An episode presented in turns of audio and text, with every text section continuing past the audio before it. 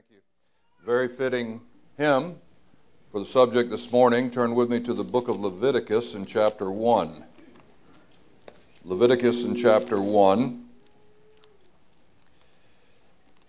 I understand that you've been in the book of Exodus, the tabernacle, and Lord willing, you'll probably begin in the book of Leviticus, but you may not be in the earlier chapters. So I thought it might be good to look into the book of Leviticus, particularly these first chapters, and sort of get an idea of what the book of Leviticus is about, sort of an introduction, and then focus in on the five offerings that are found in these first few chapters. So, without any further uh, discussion of that, I'm going to begin reading from Leviticus chapter 1 and verse 1. And the Lord called unto Moses and spake unto him out of the tabernacle of the congregation, saying, Speak unto the children of Israel, and say unto them, If any man of you bring an offering unto the Lord, ye shall bring your offering of the cattle, even of the herd and of the flock. If his offering be a burnt sacrifice of the herd, let him offer a male without blemish. He shall offer it of his own voluntary will at the door of the tabernacle of the congregation before the Lord. And he shall put his hand upon the head of the burnt offering, and it shall be accepted for him to make atonement for him. He shall kill the bullock before the Lord, and the priest Aaron's son shall bring the blood and sprinkle the blood round about upon the altar that is by the door of the tabernacle of the congregation. Verse 7 And the sons of Aaron the priest shall put fire upon the altar and lay wood in order upon the fire. And the priest, Aaron's son, shall lay the parts, the head, and the fat in order upon the wood that is on the fire which is upon the altar. But his inward, inwards and his legs shall he wash in water, and the priest shall burn all on the altar to be a burnt sacrifice, an offering made by fire of a sweet savor unto the Lord. It's always been of interest to me to think of the structure of these first five books of the Bible, and maybe it would be better for me to say the structure of, of how these books are laid out and the order in which we find them. It's very instructive. Of course, the book of Genesis is the book of beginnings, the book of origins. We find there how things got going, so to speak. Sometimes we mistakenly think that the Bible is a, a book of the history of the world it does tell us of the origin of the world, it tells us of the origin of mankind, and yet one cannot read the Bible without understanding that it takes a very much more narrow view, if you will, of history, because from chapter 12 until roughly the end of the gospel accounts, the focus is going to narrow in on one particular people group, the nation of Israel and it's more the history of Israel and the nations that are connected or come in contact with them than it is on a history book about all of the other nations of the world, which to me is a very simple thing uh, in this sense of why we find sometimes certain nations are not mentioned prophetically, because it is only those nations usually that immediately surround or come in contact with that particular land and people group that are that are brought to our attention. It's not that God doesn't have an interest in the rest of the world, because He would bring forth, using Israel as a vehicle or a means, uh, the Messiah who would be the source of blessing and salvation to all of the people groups of the world. When we see that great scene opening up in the early chapters of the book of Revelation, we see people of every tribe, every nation, every ethnicity, every language group praising the Lamb who shed his blood to redeem them from their sins. And so God has an interest in the world in general, and yet at the same time, uh, the history of the Bible will move that focus down particularly beginning in the book of Genesis, to this one nation that he would use as a vehicle or a means to accomplish his will and purpose.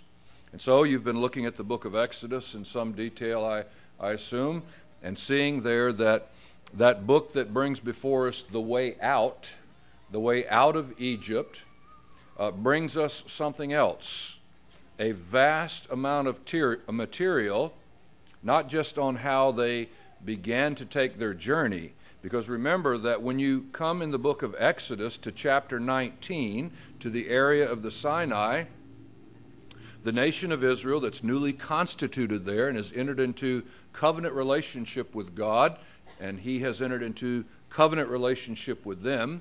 They are encamped in that area, and they do not move in our Bibles, they do not move from Exodus 19 until you come to Numbers in chapter 10, which always lends itself to a question What were they doing all that time? From Exodus 19 all the way to Numbers chapter 10. And we know that one of the things that they were doing, as a matter of fact, most of the second half of the book of Exodus is taken up with instruction concerning the tabernacle, the house of God, the tent, the place where God would presence himself. And so in the book of Exodus, God spoke out of uh, the cloud, he spoke out of the burning bush to Moses, particularly without mediator, directly to him.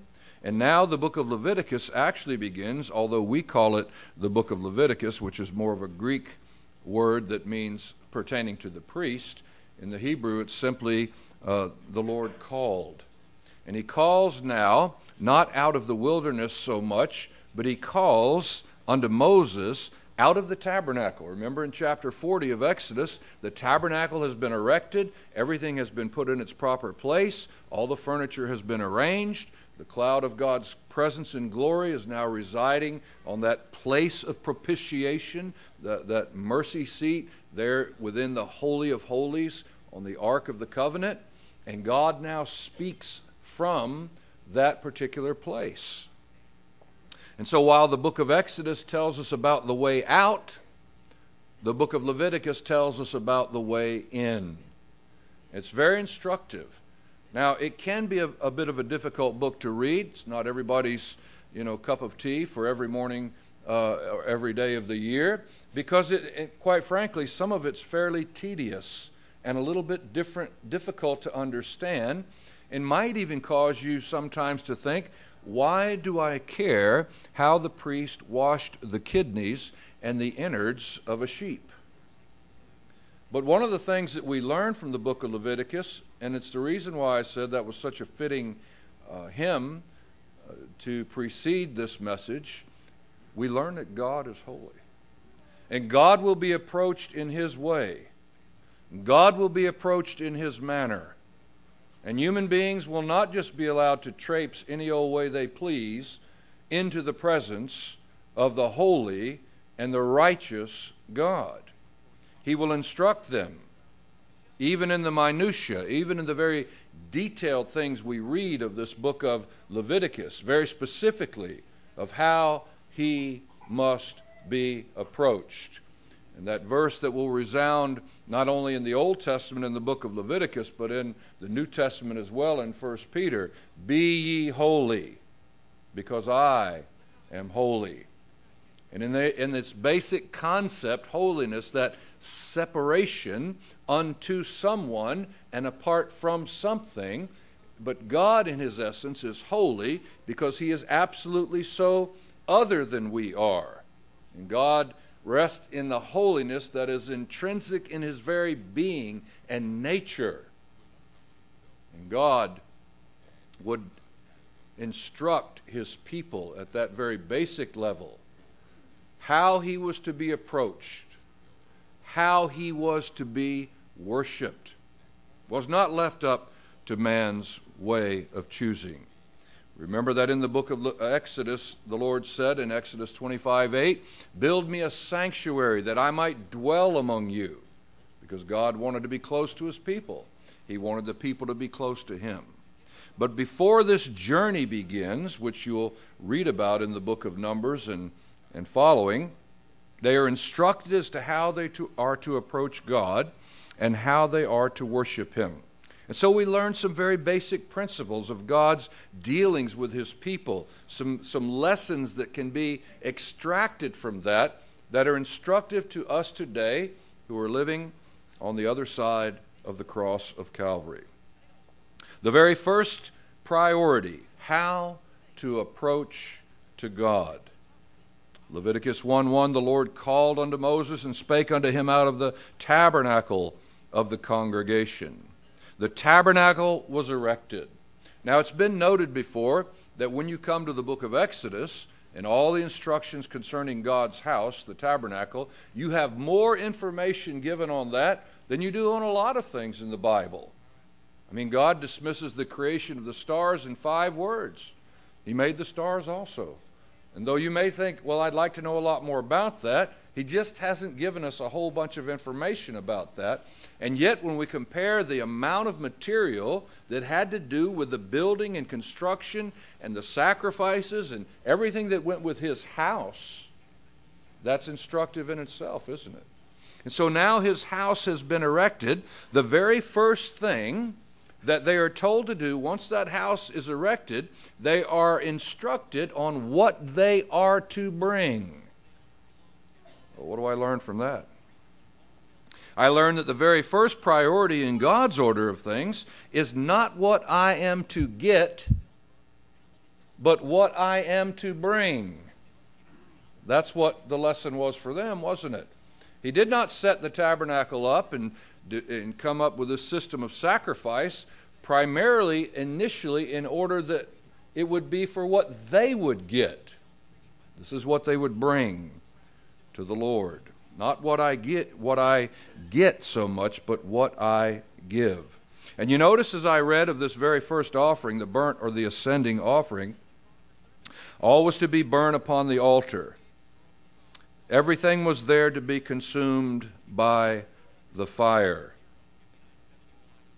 Is our God, is our Lord worthy of receiving something even if I don't get anything? What do I bring? And so, we all know, though, don't we? I mean, God is just that way in His graciousness. That when we come and give to the Lord, certainly we're blessed. And yet there is a difference, isn't there? It's not the focus on the blessing, we focus on the blesser. And as we focus on the blesser, well, we receive the blessing. Although the, the goal of it, you see, is what we bring as unto the Lord. And so there stood first of these five offerings that are listed here. You notice in chapter 1 you have the burnt offering. You'll notice that uh, in chapter 2 you have the meal or the meat offering, as it's called there, a gift offering. In chapter 3 there is the peace offering. In chapter 4 there is a sin offering. And in chapter 5 there is a trespass offering.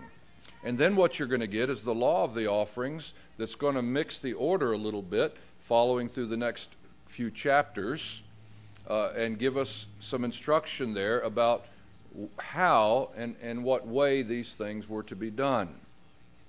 Five offerings that stand at the outset of the book of Leviticus. It tells us something else, doesn't it? If in fact these things speak of Christ and of his person and his work, and I believe that they do, and there's New Testament authority for that. Ephesians chapter 5 and verse 2 tells us that Christ offered himself as an offering to God, as a sweet smelling fragrance and sacrifice. It's a direct link to what we find here in the book of Leviticus. If these offerings represent to us the person and work of Christ, one question that might come to mind is why are there so many of them? Why couldn't there just be one thing? Why couldn't he just make it where a, a, lamb, that's all there was, a lamb, or maybe a cow, or maybe whatever?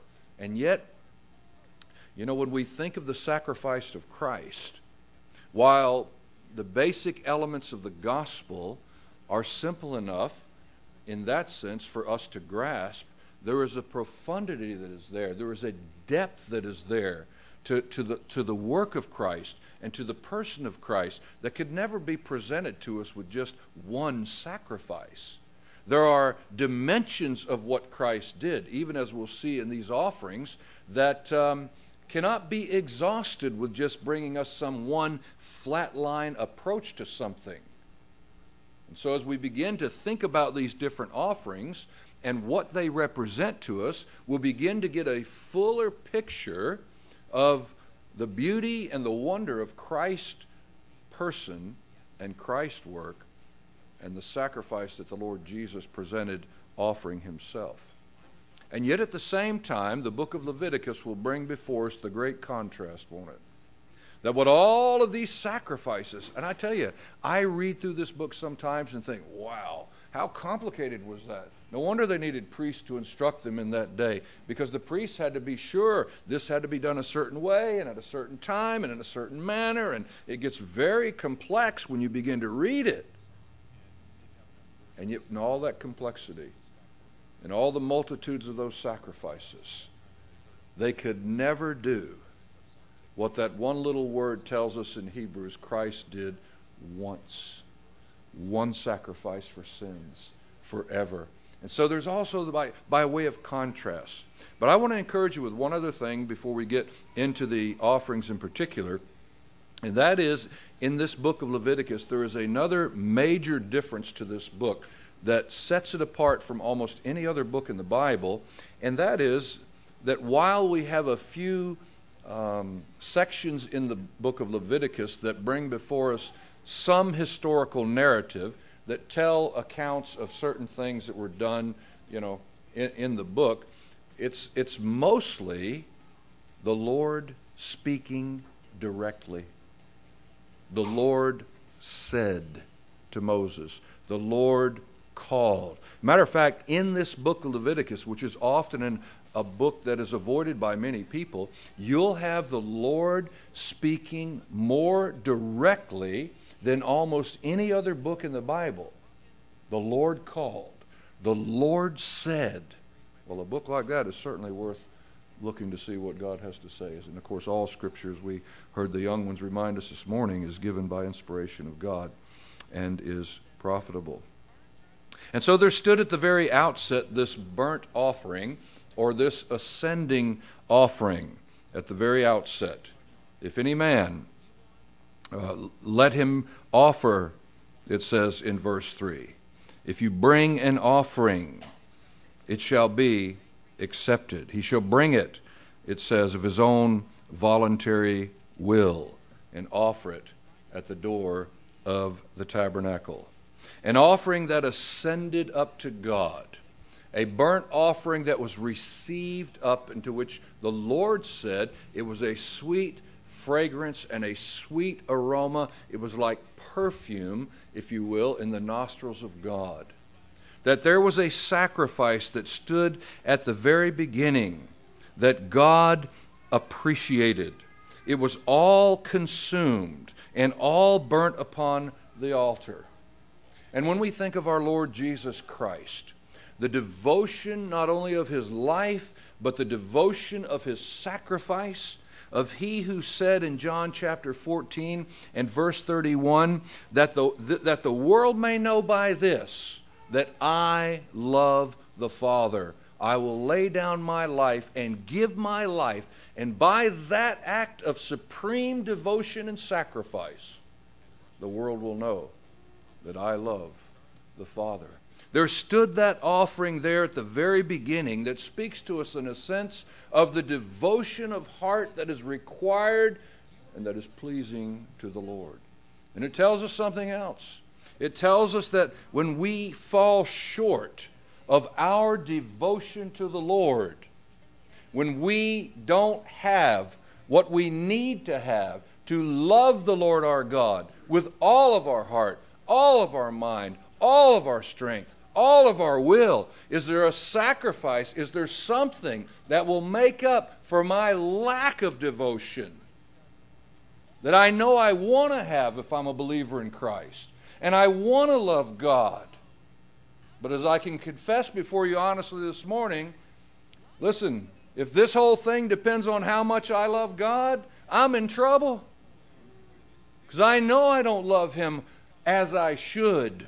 I don't love him as I want to. But I'll tell you, there is a sacrifice that stands in its devotion to the Father's will, of one who came and always did that which pleased the Father who, even as he gazed into that cup, knowing what was before him, like no one else could ever know, as he looked into that cup of what he was about to partake of, what he was about to become there on Calvary's cross, he did not turn away. He did not turn his back.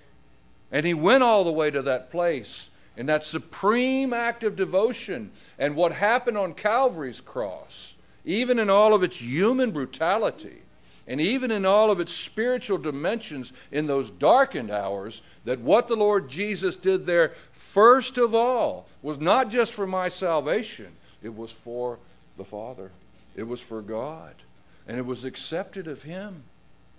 So there stood at the very outset, at the very portal, at the very beginning, this burnt or ascending offering that rose up to God and was received as a sweet savor. And then you notice in chapter 2, there was the meal offering. If, if and when any will offer a meal offering unto the Lord, his offering shall be of fine flour. He shall pour oil upon it and frankincense thereon, and so on. This is the only one of the offerings out of the five offerings here at the beginning of Leviticus that was not an animal offering. It was the only offering that had no blood. So it stands unique in that sense. It is called the meat or the meal offering. It was made with fine, perfectly balanced flour. We see that there was oil that was placed upon it, frankincense that was placed upon it. In chapter 2 and verse 13, uh, it was seasoned with salt. And in verse 11 of chapter 2, there was to be no leaven or no honey in that particular offering. We also find in chapter 2 and verse 12 that it could be the first fruits of the green ears of corn. It could be baked in an oven. It could be baked in an open pan. It could be baked in a sort of a, a griddle, if you will. Now, I'm not trying to be fanciful in this except to say one has to ask the question what do we see in this that reminds us of our Lord Jesus? Is there anything here? We know that in Matthew, in his gospel in chapter 26 and verse 6 and elsewhere in the scripture, the Lord referred to bread as a likeness of his body. Even this morning, as believers in the Lord Jesus, we who know him gathered together to remember the Lord Jesus in the breaking of the bread, this bread that represented his body. Here was a sacrifice that wasn't about the outpouring of blood or the consuming of an animal sacrifice and the giving of a, of a life in that, in that way. But think about the perfection of the life of Jesus Christ the balance of that life. Never has there been a life ever lived upon this planet that could find and strike that perfect balance. The beauty and perfection of his life, grace and truth. And we so often go one way or the other, don't we? We lean too hard one sometimes on truth and lean too hard the other times on grace. It's difficult for us to strike that balance never was difficult in the life of the Lord Jesus. Here's one who had a life who never, think of this, never misspoke a word. Here's one who knew exactly what to say in every situation.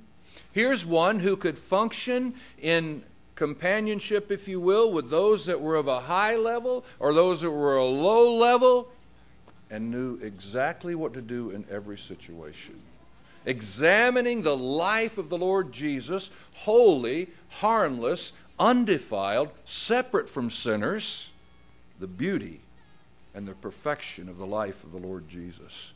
And it's that perfect life and the perfect Son of God that makes his sacrifice, in that sense, acceptable. And then we think of these different methods of this sacrifice as it was offered. Sometimes it was in an open pan, that which could be seen and was evident to everyone. Other times it was baked in an oven. May I suggest to you that when it came to the Lord Jesus and his life upon this earth, there were those things that he suffered openly and outwardly from those among whom he moved and lived. But there were other things unseen to us, particularly in those dark hours on Calvary's cross, where, like in the oven, like in the furnace, where the heat and the fire, in that sense, consumed him. There was the oil that was placed upon it, and the frankincense and then the wonderful thing that we see in chapter 2 and verse 3 that the remnant of the meal offering was to be Aaron's and his sons, a thing most holy of the offerings of the Lord made by fire. In verse 10, that which is left of the meal offering shall be Aaron's and his sons. It is a thing most holy of the offerings of the Lord made by fire. It was food for the priest. The priest fed on that meal offering of a portion of it of what was left. And you and I, who are believers in the Lord Jesus, you see, we're able to feed upon him as we observe his life as it's given to us in the account of Scripture. And we think of him and his absolute perfection of who he is in all of his life. And you see how the two go hand in hand. If you only had the meal offering, that wouldn't be enough. Just the life of Christ, not enough. There must also be the burnt offering. And yet the meal offering gives that uh, perfection of life so that the burnt offering has the correct value. And then next you see in chapter 3 that there was to be an oblation of a sacrifice of a peace offering. And the details are given to us uh, concerning the peace offering. It also had several unique things that are told us, uh, uh, given to us by way of instruction. But one of the things I notice is that when you come to the law of the offerings that begins to recount these offerings, beginning in, in, in, in chapter 6 and 7, that all of a sudden the peace offering is moved to the end. You find it again in chapter 7 in verse 11 the law of the sacrifice of the peace offerings, which is interesting. So that in the order that's given of the law of the offerings of the peace offerings, the peace offering is moved to the end. So that in a sense, uh, the, the manner in which we see them progressing, all of the other offerings are taking place the burnt offering, the meal offering, the sin offering, the trespass offering, with the result being the peace offering. And the peace offering, again, one of those offerings where the offerer was able to partake of the offering. Think of it God receiving an offering, and the offerer partaking of that offering.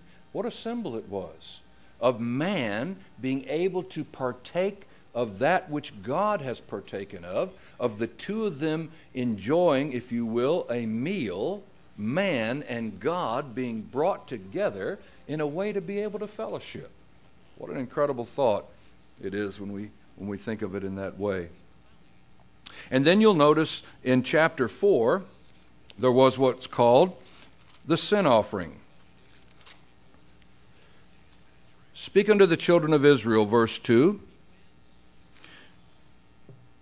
If any soul shall sin through ignorance, and so on. I won't read the entire chapter for sake of time, except to say that you're going to notice that in chapter 2, in the first part, there was that which was for the priest, there was that which was for the congregation, there was that which was for the ruler, there was that which was for what we'd call just the regular folks. So it sort of covered all the bases if any of these individuals and wherever they came, if, if they sinned, here's the offering that they are to bring for their sin offering. Their sin offering. The blood in chapter 4 was to be poured, sprinkled rather, The priest shall put some of the blood in verse 6, dip his finger in the blood, sprinkle the blood seven times before the Lord, before the veil of the sanctuary. Put some of the blood upon the horns of the altar of sweet incense before the Lord, and then pour the rest of the blood of the bullock at the bottom of the altar of the burnt offering, which is at the door of the tabernacle of the congregation. In chapter 4, in verse 11, one of the other unique features is this that the skin of the bullock and all his flesh, and his head, his legs, and everything that pertained to his insides, they were to carry that forth without the camp to a clean place, where the ashes are poured out, and burn him on the wood with fire, where the ashes are poured out. There he shall be burnt. Think of that. Where was this offering to be taken? Where was it to be burned? This was unique. Outside the camp. Outside the camp. This was a sin offering. And it wasn't to be burnt in the usual manner or in the usual place, but it was to be burnt outside the camp. You know, um, I was talking to my brother Ramsey this morning, and I mentioned something of Cana of Galilee, where 90% of the people are Sephuris. I think he mentioned to me there, their last name. But anyway, um, we were privileged to go to Israel in 2005. And I, I may have told this part of the story. Uh, we had a Jewish guide, which is practically, I guess it's mandatory. Interesting fellow. His um, English name was Paul, his Hebrew name was Phineas. His Spanish name was Pablo, and his last name was Polish. But um, he had a Spanish name because during the Holocaust he'd been sent to South America, as was common in many cases, and so he probably spoke seven languages. Very fascinating man, a walking Bible encyclopedia. Best as I could tell, not a believer in the Messiah, but uh, an amazing amount of Bible knowledge and we were standing near the place uh, called Gordon's Calvary, and he was describing to us how another certain place, you know, there's a little bit of scholarly debate over where exactly Calvary is. There's Gordon's Calvary and another place that has a shrine and everything else. And he said to me this He said, It could not have been that place and he's showing me a map of the city, and you sort of go around the city, and then you see where they sort of redrawn the lines so that this other place, you know, could be sort of taken in. But he said this He said, It could not have been that place. He had to suffer outside the camp, outside the gate, outside the wall. I'm like, Preach it, brother, you know? I mean, do you, I, I kept wanting to say to him so many times, Do you realize what you're saying? But he was so clear on that. And that's Bible, isn't it? That's Hebrews, isn't it? Concerning the Lord Jesus who died. And listen, when Christ came and died as an offering for sin, and be sure you get that straight in 1 Corinthians chapter 5, where it says he was made sin for us. That doesn't mean Christ was made a liar. It doesn't mean he was made a fornicator. It doesn't mean he was made a thief. You might want to read that verse this way he was made a sin offering for us. And he satisfied the righteous requirements of God in relationship to sin. He became a sin offering. As Malcolm said in his prayer this morning, he could never become anything other than what he was. I mean, he, he never could be less than what he always has been, even though he took a body of humanity and welded it to deity. And so he was a sin offering, but he died outside the camp. He didn't come and die in a palace, he didn't come and die in the temple. Outside the gate, the place of rejection, rejection by man, rejection by religion, still that way today, and yet accepted by God and accepted by those who love Him and know Him as Savior. We find the value in what the world has rejected and religion has rejected and mankind mocks and ridicules, we find in that sacrifice for sin our very salvation and our Savior, don't we? And we praise His name for it. A sweet fragrance. He died in the place where criminals died. You see, sin that separates from God, sin in its rebellion, in its disobedience, had to be satisfied. And you read at least four times in this chapter, it shall be forgiven him. And then finally, I'm not going to make up for the last two times I was here, you know.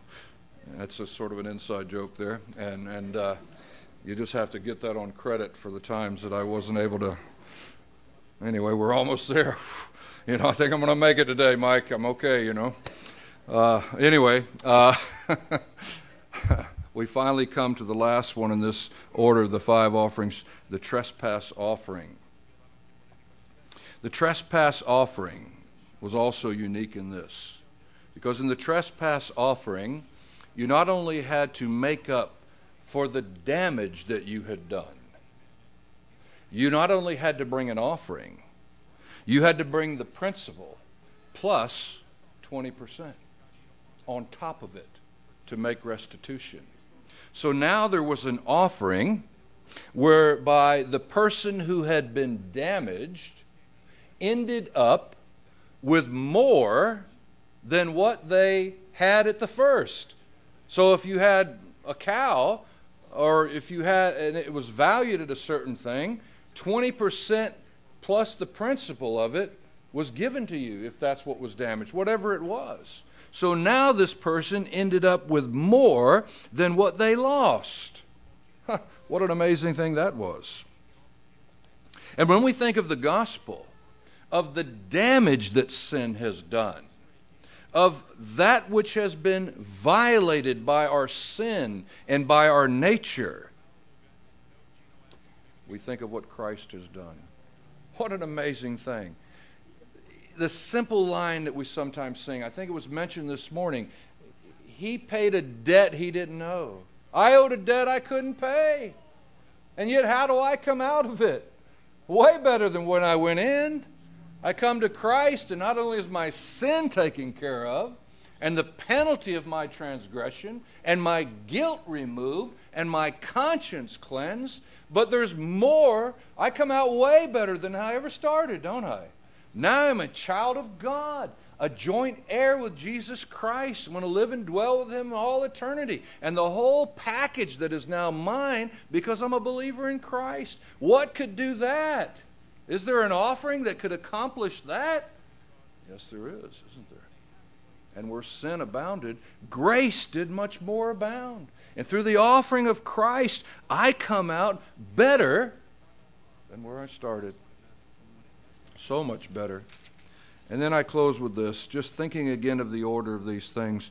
It's almost in a reverse order when we when we begin to think of these offerings that is of our approach to God. Man is guilty and a sinner. He needs uh, forgiveness. There is the trespass offering. Uh, human beings are sinners. They need a, an atoning sacrifice. There is the sin offering. He in his heart is alienated from God. He needs reconciliation. There is the peace offering.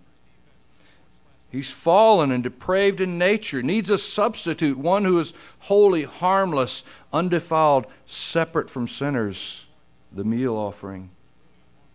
He's utterly unworthy in himself, human beings are, without anything of his own that's worthy to offer to God and yet he can stand accepted in the beloved. There is the burnt or the ascending offering. And so, just a little bit of thought concerning these offerings as we find them here in the book of Leviticus. We could say much more about it, but our time is gone. And we'll close from there. And may the, Lord give us good thoughts concerning our Lord Jesus, of the fullness and the depth of his person and his work as God gave his people a means of approach by way of sacrifice so that they could be in his presence at that level. Let's look to him in a word of prayer. Father, we thank you for the Lord Jesus. And we would expect nothing less than a certain amount of, how do we say it, Lord, complexity regarding his person and regarding his sacrifice. We're talking about eternal things here. We're talking about the God of the universe having to be expiated and satisfied and propitiated through a sacrifice that would take care of all that has gone wrong. As a matter of fact, it is so expansive that your plan, even for the world in which we live and what will take place, Lord, is based upon what Christ did on the cross of Calvary. And yet, Lord, without becoming too uh, obtuse or too uh, complex in thought about it, it's so simple in one sense that even the youngest child can get hold of it. That God so loved the world that he gave his only begotten Son, that whosoever believeth in him should not perish, but have everlasting life. And so, if there's one here today, Lord, that doesn't know Christ as Savior, we pray that you would press upon their heart their need because they're sinful in the sight of a holy God. They'll never make it into heaven on their own works, by their religion, by any of their own efforts. But there was one who came and died. He bore our sins in his body on the tree, that we, being dead to sins, might live unto righteousness. The Lord Jesus Christ, the just for the unjust. We thank you for him of whom the Scripture speaks. We give you thanks in his name. Amen.